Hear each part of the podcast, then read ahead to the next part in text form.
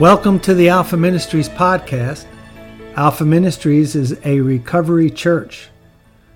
Our mission is to teach individuals and institutions to recognize and apply the gospel of grace, building stronger families and communities.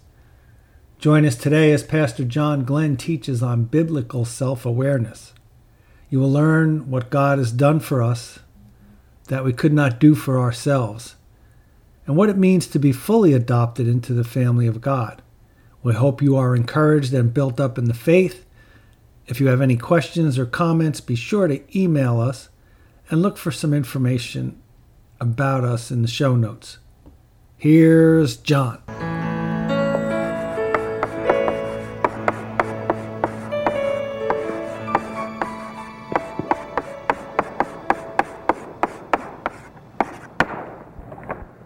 Do you think? If I were to come up to you and ask you the question, what are you thinking about? Probably most of you would say, well, I'm just not thinking about too much, or oh, nothing, or some kind of response like that. But actually, your mind would be thinking a myriad of things, most of which you're not even aware of. In our session today, what we want to discuss is the mind and how it operates and how it functions and how it works. The mind, of course, is a very important concept that's very difficult for us to understand, and I'm not going to take a lot of time in getting into technical um, descriptions of how it works because I'm mainly concerned with what we believe and what we're thinking is translated to our beliefs and our natural thinking actually determines our lifestyle. And so today, what I want us to focus in on is just a little bit of an understanding of what the mind really operates like and how important it is for us to understand on a daily basis what we're thinking and how it determines our behavior. I want to give you a little chart here on the board concerning that very thing. If we're concerned with our behavior at all, if we're concerned with what we do or say, and we want to try to change that, that behavior can be very resistant to change. And it's very difficult sometimes to get at an effective permanent behavior change. Now, this is especially true when you're talking about dysfunctional behavior, behavior that hurts yourself or hurts others in some fashion. It's sometimes very difficult to change this behavior, and what we have to do is go beneath the behavior to begin to deal with the feelings that produce that behavior. Those feelings that underlie the behavior are very important for us to consider, and this we've done in previous sessions. We've considered how it is that we feel, where the feelings come from, how they impact our lives, not only physically, but also personally and relationally. And we've noted particularly how our feelings determine our behavior. But as we also learned, our feelings are determined by what we think. Not just what happens to us, not just our circumstances in life, but what we actually believe or think about the things that are happening to us or our circumstances around us. And so, really, our feelings are determined ultimately by our thoughts. The scriptures tell us this very clearly when it says, As a man thinks in his heart, so is he. In other words, the way we think determines ultimately how we feel and finally what we do or what we say. Our feelings then are kind of the middle ground between our behavior and our thinking. Now, today I want us in our session to talk about particularly our thoughts, because if we're going to have any substantial change in either how we're feeling or in how we're behaving, we're going to have to do what the Bible calls repentance. Now, let me describe repentance for you so you understand how it connects with what we're studying about the mind today. Repentance is not just simply that we feel sorry for things that we've done that are wrong. There is an emotional component, you understand, to repentance, but that, that's not all there is to repentance. And as a matter of fact, it's a very small part of repentance as far as the scriptures are concerned. It comes from a compound Greek word, metanoia, which means literally to change your thinking. When we truly repent, we actually change 100 degrees, or 180 degrees rather, from thinking one way to thinking a completely different way. And we're going to try to illustrate that in our session today. Our thinking then is critical to how we feel and how we act. And if we're going to change our feelings and our behavior, then it's obvious that we're going to have to change the way we think. Now, the Bible says a lot about this, and let me just give you a few examples. First of all, from the life of John the Baptist. You remember John, he, he came preaching in the wilderness, and his message to Israel was repent, for the kingdom of heaven is at hand. Now, the reason he came preaching to Israel a message of repentance is just simply because they needed to change their thinking about God, about themselves, and particularly about what it was going to take for them to please God. They needed to change their thinking out of a legal mentality, that is, living their lives by a set of rules and regulations, to changing their thinking to a grace mentality, that is, receiving by grace through faith what God was about to do for them in the person and work of the Messiah. And so John came preaching repentance. Likewise, Jesus, when he came on the scene, called the nation to the same thing change your thinking. Their thinking had become distorted and to such an extent that they, as a nation, became dysfunctional. As a matter of fact, as we're going to see here this morning out of the scriptures, the thinking was so dysfunctional the way that the cultural thought of the day was so dysfunctional that the nation actually rejected their own Messiah. The nation actually came to the position where they cried, Crucify him, their own Messiah. That's how dysfunctional the nation really was. Now, in order to change that, Jesus had to deal with their thinking. He had to deal with their heart, if you will. And let me give you some definition here this morning just to try to come to grips with an understanding of our mind. We need to understand that there are two components of the mind. The first one that we're naturally aware of is the conscious component. You can visualize this as an iceberg floating in, the, in a sea and the tip of that iceberg, that which is above the water, that which can be seen, is just a very small part of the total mass of that iceberg. And this we'll refer to as the conscious mind. It's conscious because we're aware of it. We think of it. This en- encompasses all of our thoughts, our perceptions, our reasonings, everything that we are typically aware of is referred to as the conscious mind, or I'm just going to refer to it as the mind. But there's another component to our mind that is equally as important that we, we've got to consider, and that's what's beneath the surface of our awareness, and that's referred to as the sub, because it's beneath the surface, the subconscious mind. Now, the Bible has a different term for this subconscious mind. The subconscious mind, you understand, is not in the scriptures. If you try to look it up in the Bible, in, the, in your concordance, you're not going to find the subconscious mind. And so, to give you the biblical term for the subconscious mind, what psychologists would refer to as a subconscious mind, we're just going to use the term heart. When the Bible talks about the heart, it hardly ever mentions, or it never, as a matter of fact, mentions this organ in the center of the chest that pumps blood. That's not what the Bible means by the heart. It's talking about the deepest part of our awareness, of our thought processes, or what psychologists would call the subconscious mind. I'm going to be illustrating out of the scriptures here in a moment the difference between the mind and heart. But in Philippians chapter 4, if you recall from our previous studies, there, the promise was that when we let our requests be made known unto God concerning the things we worry about, God promises to guard with His peace, the peace that passes all understanding, our heart and mind. He's not only guarding that conscious awareness, but he's also guarding that subconscious awareness with his peace. So the Bible makes a distinction between the conscious mind and the subconscious mind by using the terms heart and mind, respectively.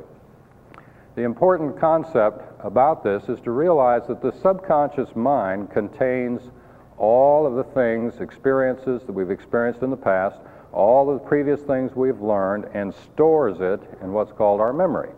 If you can think of it as a, as a computer with data banks of, of storage, our subconscious mind actually stores everything we've ever experienced down deep inside in what we refer to as memory or the memory banks.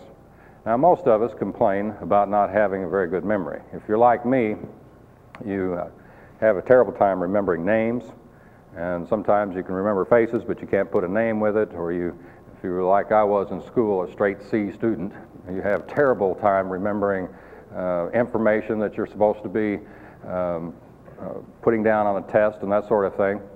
But really, the problem we have is not that we can't remember things. The problem is that we can't really forget things. Because you see, everything has been actually stored in your subconscious mind. Everything has been uh, processed and coded and placed down within that mind of ours called, that section of our mind called the heart. This means not only the good things that have happened to you have been stored down inside, but also the bad things, and particularly the ugly things. They've been stored down deep in our subconscious mind so that in times when we don't really want to remember them, they come back. Most of you, I'm sure, have heard of or experienced yourself what is referred to as flashbacks from traumatic events that have been stored in your mind before. I've had serious experience with that over the last 20 some years. Flashbacks from an experience, uh, wartime experiences in Vietnam. And they can be triggered by the least little thing. And they invariably come at times when you least expect it. You see, all of that memory is still stored. In my subconscious mind or in my heart, there are memories of people stored deep within in that subconscious mind of mine, and they have a tendency to break forth into this conscious mind when I'm least suspecting it. I remember not long ago I was sitting down to watch a movie with my wife and daughter. A little movie about a, a little Amerasian girl that came here to the United States and, and wound up winning a of spelling, the National Spelling Bee. Uh, it was called the, the Girl Who Spelled Freedom.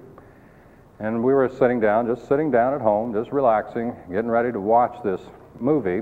And they had a scene at the beginning of the movie where it was night and a village was on fire, and this woman and her children were running down the riverbank, and the helicopters were going. You could hear the blades popping on the helicopters, you could hear the gunfire in the background and the explosions, and I just lost it altogether out of my subconscious mind came a memory that I had not remembered for 15 or 20 years. A memory of watching a family running away from a burning village out towards our medevac helicopter and being killed by machine gun fire and mortar fire. This flashback came rushing into my conscious awareness and took over. It took over and controlled my entire experience. I could no longer sit there and watch. I got up and left. Now, these kinds of flashbacks are stored, or these, this kind of information is stored in the subconscious mind, and a flashback is just when it is triggered by some event or some situation in which the memory comes rushing out, and you actually wind up reliving the experience again. Because you see, your mind takes in all information through your perceptual processes, the eyes, the ears, and so on, your, all your five senses. It takes in all the information around you, it codes it in certain ways, and then stores it forever.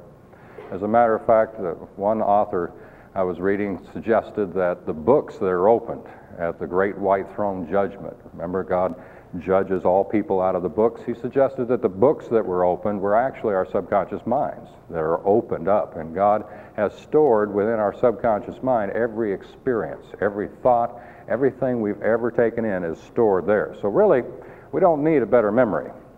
Actually, we need a better forgettery to get rid of some of the things that are stored down inside. Now, I just mentioned this to you so that you can begin to get an idea of how the mind works, of how it operates.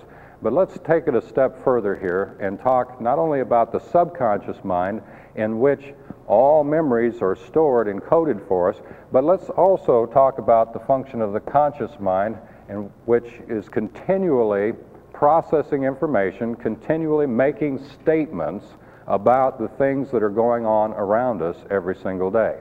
Our conscious mind is always at work while we're awake, evaluating, judging, uh, in some way processing information that we're taking in.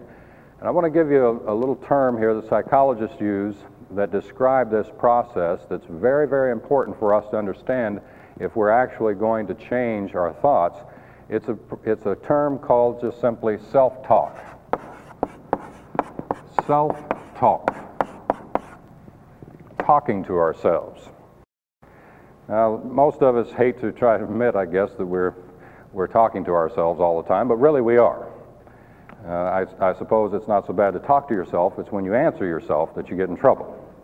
But that, that being the case, even at that, we are not only talking to ourselves, but also carrying on a conversation with ourselves. If not outline, outside, inside, inwardly, we're constantly carrying on a conversation with ourselves about the things that are going on around us. This is called self talk. Now, brain researchers have suggested that 82%, now that's most of your brain activity, 82% of your brain activity is taken up with self talk.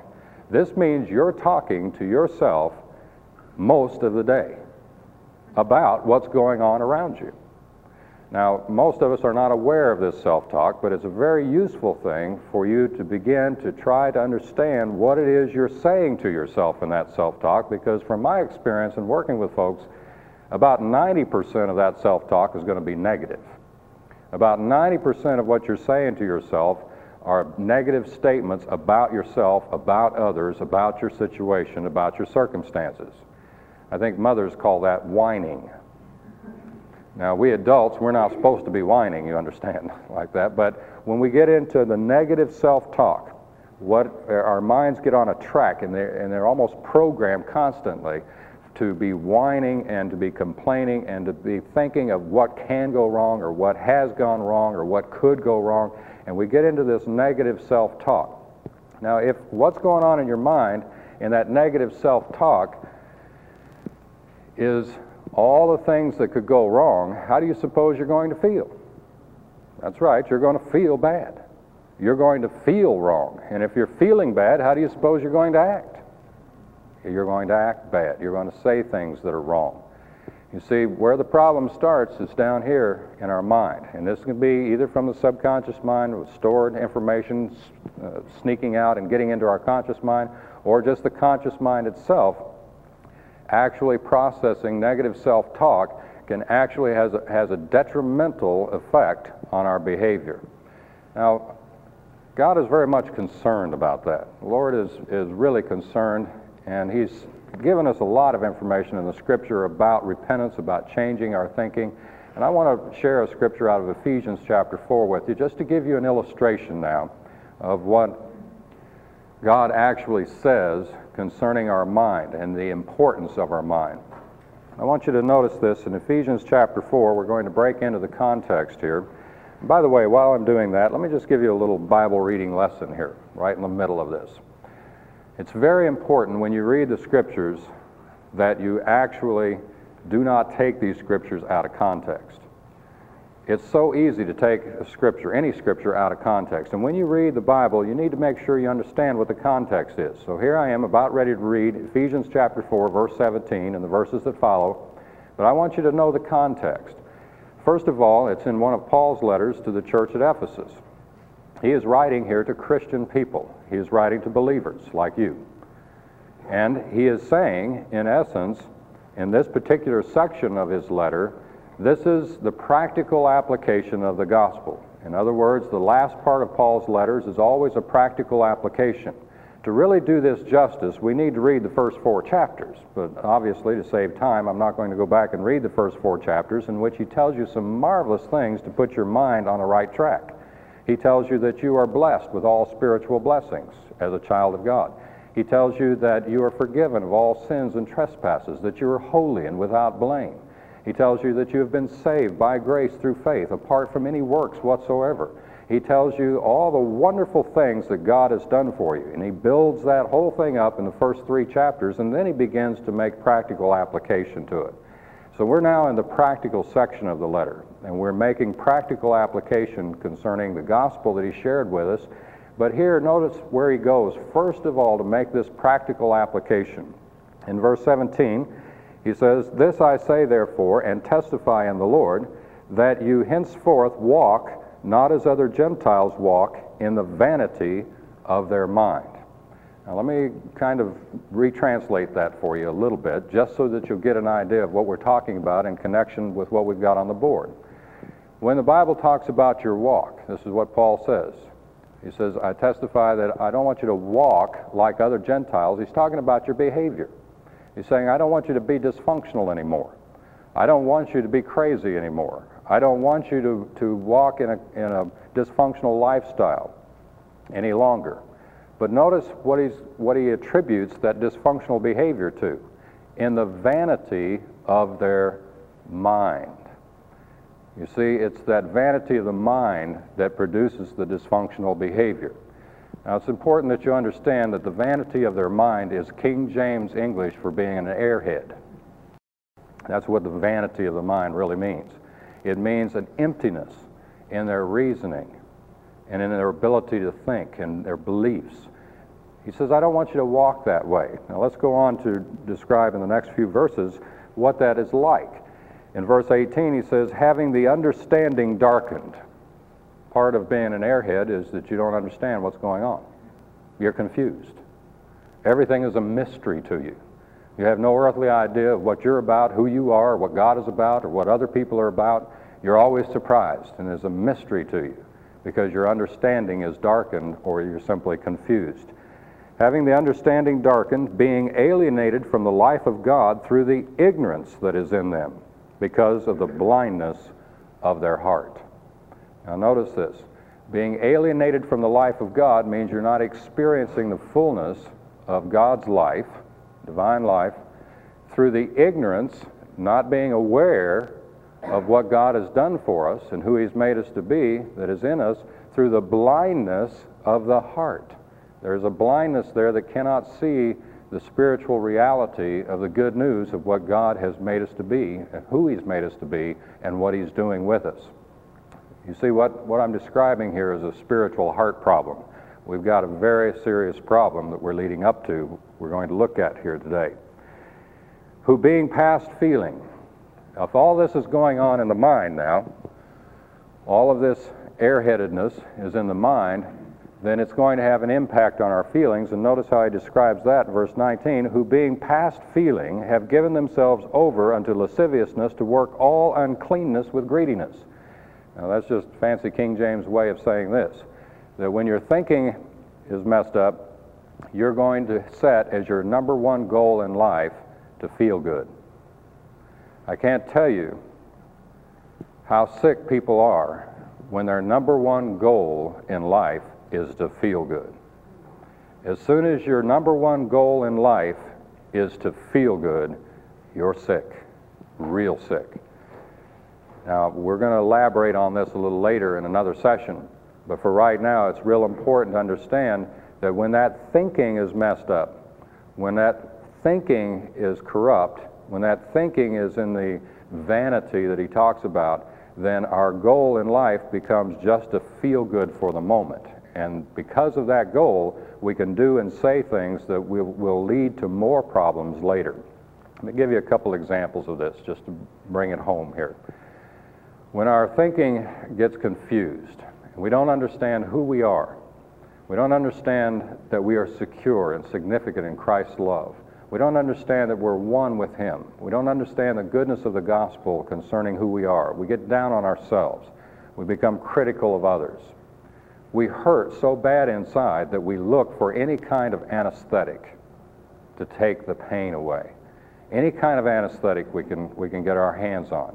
It may come in the form of chemicals like alcohol, drugs, or it may come in the form of activities like work, getting a, getting a, a lot of work done, doing a good job, work performance, or sexual activities to relieve stress and pain. It may come in the form of a lot of different anesthetics that we get ourselves involved in because our number one goal is to make ourselves feel good. But when this happens, when we start using anesthetics to make ourselves feel good, we become addicted to those anesthetics that make us feel good. The cycle of addiction begins when we, first of all, set as a goal to feel good and builds as we don't really care what it's going to take to make us feel good. And so after a while, we get to thinking that I've got to have more of whatever makes me feel good, and the more we get of it, the less it makes us feel good. And so we get in a real addictive kind of cycle, a vicious process that will lead us to serious problems. Where does all this come from? It originates again with that vanity of the mind that he's telling us about here that leads to the number one goal in our life of, of doing whatever it takes to make us feel good. But note the contrast here now in verse 20. He says, But you have not so learned Christ, if so be that you've heard him and have been taught by him as the truth is in Jesus. He says you've got a better way to think now. You've not learned Christ in, in this fashion. You've got something else that's better for you to believe in now, something else that's better for you to think about. Now, in the later sessions, the next three or four sessions, we're going to begin to focus in on what it is that we've got better to believe about. Right now, I'm just mentioning the fact to you so that you know that we've got something better to believe in because we've heard Christ and we've been taught by him as the truth is in him. And then he goes on to tell us that we put off concerning the former conversation, the former lifestyle, that is, the old man which is corrupt according to deceitful lust or feelings, and be renewed in the spirit of our mind. And what he's talking about here is just the fact that God intends to renew our thinking, to change our mind. It's God's process and his program to actually change us from the inside out by renewing our mind. This can only be done by the Spirit of God. No human being can change your thinking. Only the Spirit of God can renew your mind. That's why he says here, and be renewed in the spirit of your mind. He is talking about the fact that God actually supernaturally changes how you're thinking, which will impact the way you feel and ultimately the way you behave. Now, in order to illustrate that, I want us to get down to uh, Matthew chapter 15. And I want, I want you to follow along with me in a, one of those situations where Jesus was in a great controversy uh, with the religious rulers of his day concerning this very issue. I could summarize everything we've been talking about so far by telling you that the real root issue that all of us have to come to grips with every single day is what we are thinking about, is what we're believing. Unless we can get down to that core issue, we can make some temporary changes in our behavior. And we can make some temporary changes in our feelings by other means. But if we're going to have any permanent, lasting change that's healthy, we're going to have to get down to the change in our thinking. And this is what I want to illustrate now out of Matthew chapter 15. Jesus identifies this very thing as the root issue of our problems. In order to do so, we're going to have to understand a little bit about the context here. Jesus is in another one of those terrible controversies with the religious rulers of his day. Do you all realize how radical Jesus was? I mean, he is the most radical person you'll ever see in your life because he walked directly opposite and contrary to the natural religious teachings of his day. Constantly. He met none of their standards whatsoever. And yet, he was, as the Son of God, obviously profound and powerful. Well, here he's in another one of the many controversies that he had. Beginning in verse 1 of Matthew chapter 15, he says, Then came to Jesus scribes and Pharisees, which were of Jerusalem, saying, why do your disciples transgress the tradition of the elders? For they wash not their hands when they eat bread. But he answered and said unto them, Why do you also transgress the commandment of God by your traditions? Now let's just stop right there before we get to the illustration of what he's talking about and try to put ourselves now in this particular position. Let's put ourselves not in the position of Jesus right now. I'm going to call you to do something that's real difficult. It'll be difficult for you who are here in the studio, but it'll be especially difficult for you folks at home as well, living at home watching this in the living room. It's going to be hard for you to put yourself in the position of the Pharisee. but I want you to put yourself there. Now, just to give you a little help here on what it means to be a Pharisee, I want to suggest to you that you're all Pharisees. We're all born that way. In fact, when we're born, we kind of look like a Pharisee. We're all wrapped up in a little robe, all bald headed. We kind of look like Pharisees then, don't we? Well, we are by nature Pharisees, naturally. Now, you may never have thought of yourself as being a Pharisee, so let me give you a little help here. If you want to, you can just turn over a few pages in your Bible to Matthew 23, where the strongest language that Jesus ever used that was recorded for us by the Gospels was in, in his rebuke against the Pharisees. And I want you to see some characteristics of this Pharisees. Now, particularly, I want you to see how they're thinking here, and I want you to try to identify with them. Listen, if you can't identify yourself as being a Pharisee, then you're going to miss the whole point of what Jesus is going to tell us here, because we've all got to come to grips with this one way or another. He says in verse uh, well, let's just start in verse 1 of chapter 23. Then spake Jesus to the multitude and to his disciples, saying, The scribes and Pharisees sit in Moses' seat.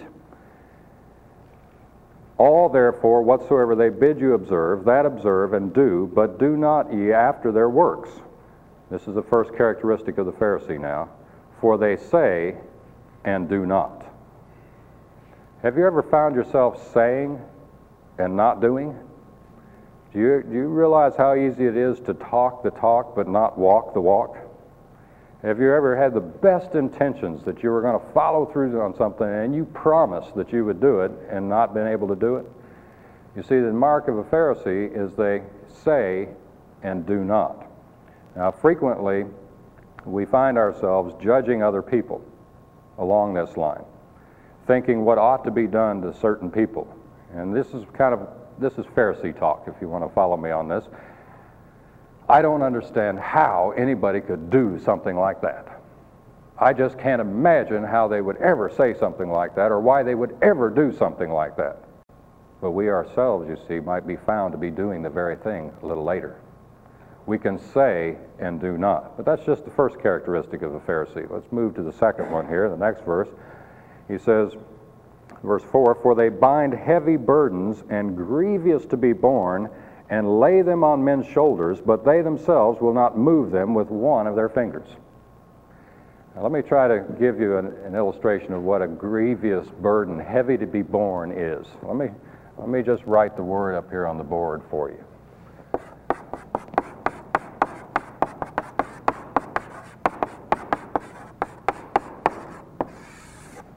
Expectations. What do you expect? What do you expect others to do? How do you expect them to act? What do you expect them to say? How do you expect them to respond to you? Expectations. Your expectations on other people are the heavy burdens, grievous to be borne, that you lay on other people's shoulders.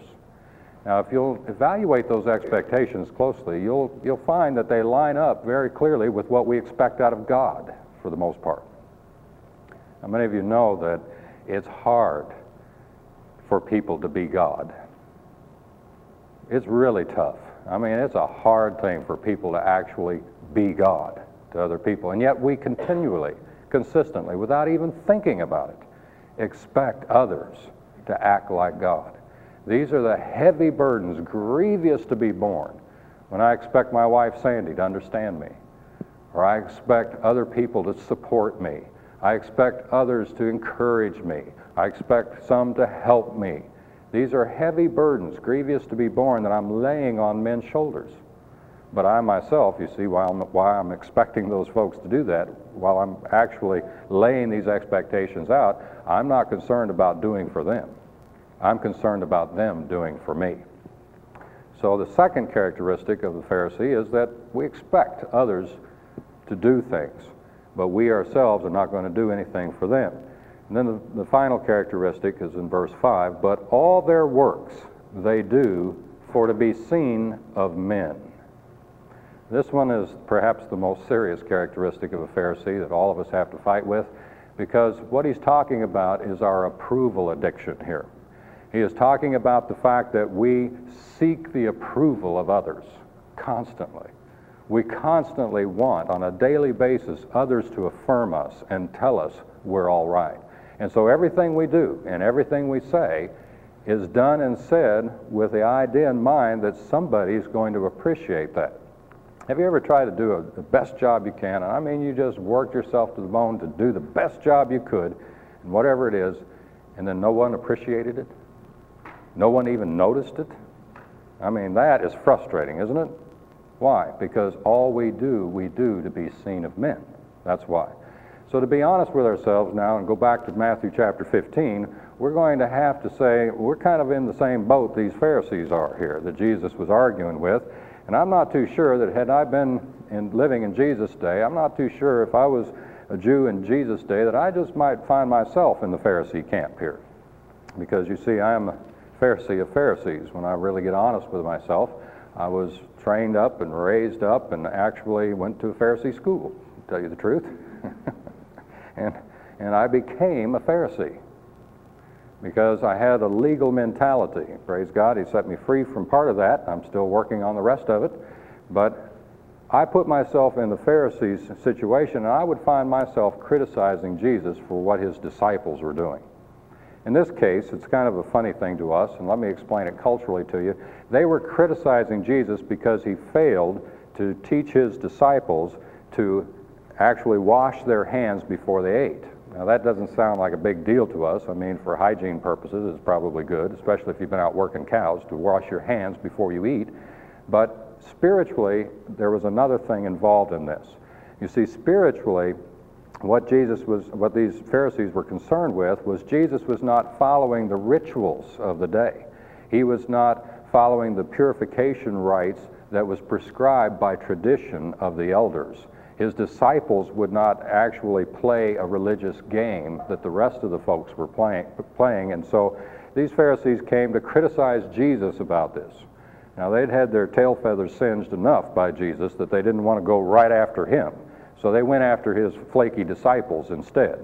And they said, If you're such a good teacher, how come your flaky disciples aren't playing our religious game? Now, notice what Jesus re- responded to them with. In verse 3 of chapter 15, but he answered and said unto them, Why do you also transgress the commandments of God by your tradition?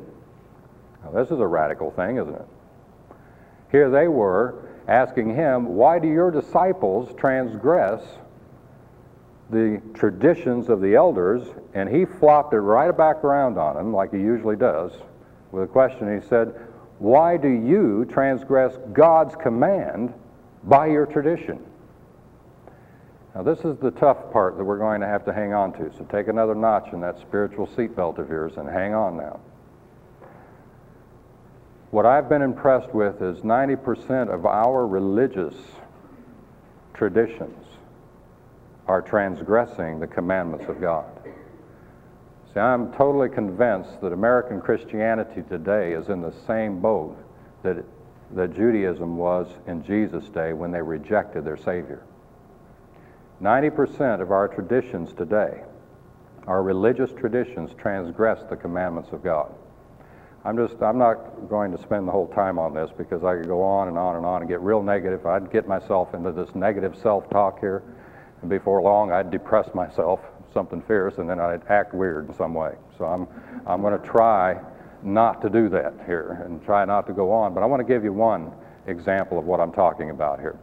One example of religious tradition transgressing the tradition or the commandments of God. The scripture is very clear that we are to receive one another, especially him that is weak in the faith. The scripture is very clear that we are to receive others like God has received them. And yet, I was associate pastor of a church one time and instructed by the board of deacons that should a black man come for membership in that church, that I was not to receive them. Because you see, this church that I was associate pastor of for a short time was religious and had the traditions of men that said black and white folks can't worship God together. So that black folks couldn't be a member of a white church. They had to go to a black church to be a member of. Now, that's just one illustration of many types of traditions, religious traditions that actually violate the scriptures. The particular one Jesus was dealing with here had to do with the fourth commandment to honor your father and mother. And look at this in verse 4. He says, For God commanded, saying, Honor thy father and mother, and he that curses father or mother, let him die the death. But you say, here's the tradition, Whoso shall be say to his father or his mother, It is a gift by whatsoever thou mightest be profited by me, and honor not his father or mother, he shall be free. Thus have you made the commandment of God of none effect by your tradition. Let me explain what he's really talking about here. The Jews know, knew at that day, and they still know today, what it means to honor your father and mother. It doesn't mean you just give them some kind of respect while you're living with them, or you just give them lip service as you pretend to like to hear their advice. It means that you care for them in their old age. Just as they cared for you when you were an infant, when you were small, just as they raised you up in their home, you now use your resources to care for them. These Jews, however, not wanting to do that, found a weasel clause, found a way to get around it. They said, I know what I'll do. I'll give all my money to the church. Actually, it was to the temple in that day. I'll give all my money to the temple, and then when my folks need money, I can say, I'm sorry, it's a gift. I don't have any money left at all. I've given all my money to God. I'm sorry, I don't have any money to take care of you, so I won't be held responsible. What they didn't say is that anytime they needed to buy something new, they could go down to the temple and get the money because you see, they control the money of the temple. So what they were doing is actually laundering their money that they would take care of their parents with. Now, Jesus pointed this out to them to illustrate a deeper concept here. Notice this in verse 7. You hypocrites, well did Isaiah prophesy of you, saying, This people draws nigh unto me with their mouth and honors me with their lips, but their heart is far from me. You see, this is the problem we deal with. All of us deal with this to one extent or another. We can sing praises to God. We can sing hymns of worship in which we declare that we trust God. And with our mouth, we can say we're a Christian. And with our lips, we can declare that we love God. But deep down inside, our hearts are miles away from Him. This is the problem that all of us face. This is the problem that all of us have. Jesus went on to illustrate it by saying, in vain do they worship me, teaching for doctrines the commandments of men. One thing that we really need to be careful of is listening to teachings of men that do not correspond with the Word of God. Did you know that about 90% of what goes on in the church is not in the Bible? It has become a tradition. You can't find it in the Bible anywhere. As a matter of fact, if you do anything more than three times, it becomes a tradition. So 90% of what we do really is just based on tradition. And it's not wrong necessarily that we do it, but if we do it thinking that God demands it of us, then we're going to get into all kinds of trouble. But Jesus goes on and he said he called a multitude unto him and he said, Hear and understand. Here's a radical statement, so hang on. Not that which goes into the mouth defiles a man, but that which comes out of the mouth this defiles a man. Now, that was a radical statement for Jesus to make in his day. Let me explain the radical nature. When I teach this in a Christ centered recovery program, like I've done at Faith Farm or at Dunklin, when I teach this very thing, it's always a radical statement for me to tell men who are, who are struggling against alcoholism and drug addiction that it's not the alcohol or the drugs that cause them to be defiled. And usually they, they look at me with this blank look, kind of stare at me like an Okeechobee cow looking at a new gate and say, What are you talking about? And I say, it's, it's not the drugs or alcohol that defile you. It's not what you put in your mouth that defiles you. That's not the real problem. Well, they say, Sure it is. If, if I just quit drinking, then I don't have any problems at all. No, that's not true. And anybody that's just quit drinking knows that. If I just quit doing drugs, I won't have any problem. No, that's not true. You still have the problem because you see, the drinking and the drugging were just the symptom of the problem. That's true with any kind of addiction. This is what Jesus is getting to. He's getting to literally the heart of the problem when his disciples came to him and they said, Don't you know that the Pharisees were offended? They were reacting to the real radical nature of this statement. Because let's put ourselves now in Jesus' position. The Jews are real picky about what they ate. I mean, they couldn't have unclean food like crab legs, lobster, bacon and lettuce and tomato sandwiches. Those were no nos to the Jews. That's unclean food. And what Jesus was saying is, it's not what you put in your mouth that defiles you. He was thought to be going against the very Word of God, the first five books of the Bible, the Pentateuch, the law in which these unclean animals were forbidden by God to be eaten. I mean, this was a radical statement for him to make, but he was shaking people up with this statement because his disciples came and all worried. Don't you know the Pharisees are offended when they heard this statement? But he answered and said unto them, Every plant which my heavenly Father hath not planted shall be rooted up. Let them alone. They be blind leaders of the blind, and if the blind lead the blind, both shall fall into the ditch. Let me give you one word of caution here. In case you've already begun to think in your minds, all of the, all of the uh, Pharisees that you know, that you hang out with, and all the traditions that they're all wrapped up in, in case you start thinking about all that in your mind, and you then think it's probably your duty now before God to go tell them they're a Pharisee, and it's your duty to straighten out their religious traditions, I want you to read what Jesus said again, verse 14 let them alone. Do not try to rehabilitate a Pharisee.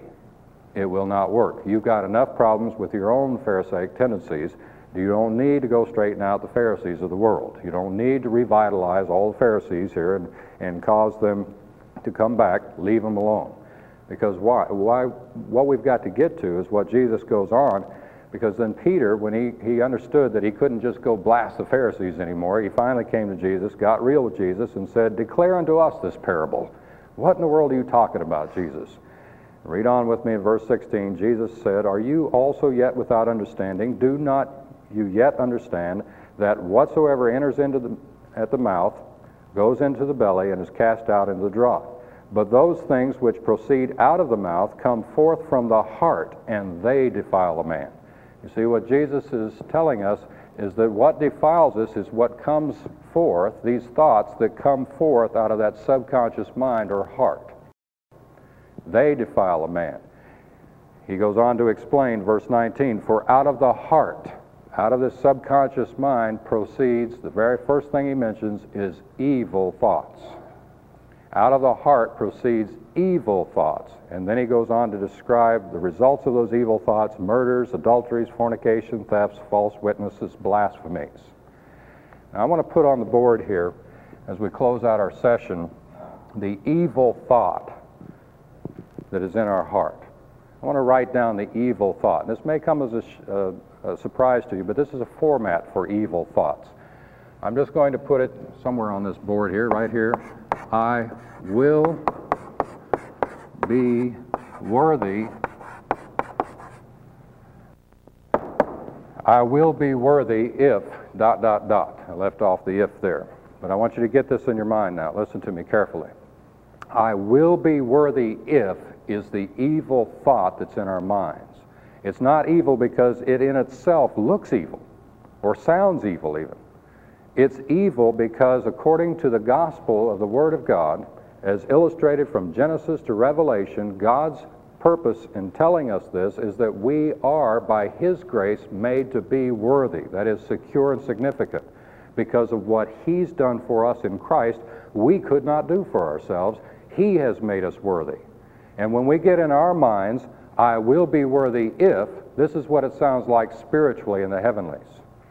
It sounds like this God, you're a liar. God, your son Jesus is a wimp who died for nothing. God, your spirit doesn't do a thing for me because I will be worthy if I can have more money, if I can have better relationships, if I can have a nicer house, if I can get people to behave themselves, if I can grow up, if I can look better, if I can be better. You just fill in the blank with anything you want to. That statement, I will be worthy if, is a lie that contradicts the the truth of the gospel of Jesus Christ. It's the evil thoughts straight from the pits of hell that destroy us and defile us from the inside out. In order to change, we're going to have to learn to recognize how much of our self talk is wrapped up with this lie, I will be worthy if. We're going to have to recognize how much of our self talk is actually blaspheming the gospel of Jesus Christ. Because you see, the good news is that when you receive Jesus Christ as your personal Savior, you become worthy because He's worthy. He is in you, you are in Him, He has made you worthy. That means personally you are secure in God's love. Personally, you're significant in God's plan. Personally, you are worthy. But that little false assumption, that lie in our minds that says, I will be worthy if, defiles us. And when that little lie in our minds defiles us from the inside, our feelings change. And ultimately, our behavior change, changes. May the Lord grant us the grace to recognize the lie of I will be worthy if. Thank you again for listening. If you want more access to Alpha Ministries teaching, you can like us on Facebook, subscribe to our YouTube channel, and visit our website. All times and dates for services and other events are on our website listed in the show notes.